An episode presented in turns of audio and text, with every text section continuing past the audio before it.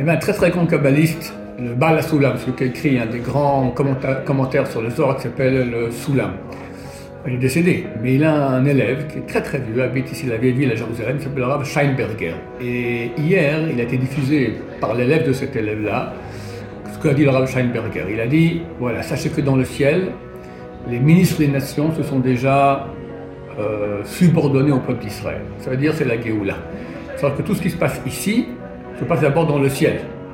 Donc, euh, s'il y a une guerre entre deux pays, par exemple, alors dans le ciel déjà, hein, celui qui va perdre, il est déjà, il s'est écrasé devant celui qui va gagner. Alors là, au Hachem, toutes les nations reconnaissent déjà la suprématie du Dieu d'Israël et du roi d'Israël, le Mashiach. Donc, on est Bézat Hachem dans la dernière ligne droite.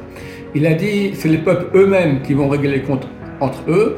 Nous, à Israël, on aura deux choses à faire, s'occuper du Hamas et Hezbollah. Ça, ça, nous incombe à nous. Et cette guerre va durer jusqu'à Mashiach. C'est qu'on est très très proche de la fin, chers amis. Donc, et, il a dit que normalement, c'est fini. tous les grands malheurs sont passés. Hachem, tout ira bien. On espère que ça ira sans, sans même un seul petit blessé, même pas une petite égratignure avec l'aide de Dieu. En tout cas, on est dans la dernière ligne droite. Et Bezrat Hachem, c'est la fin.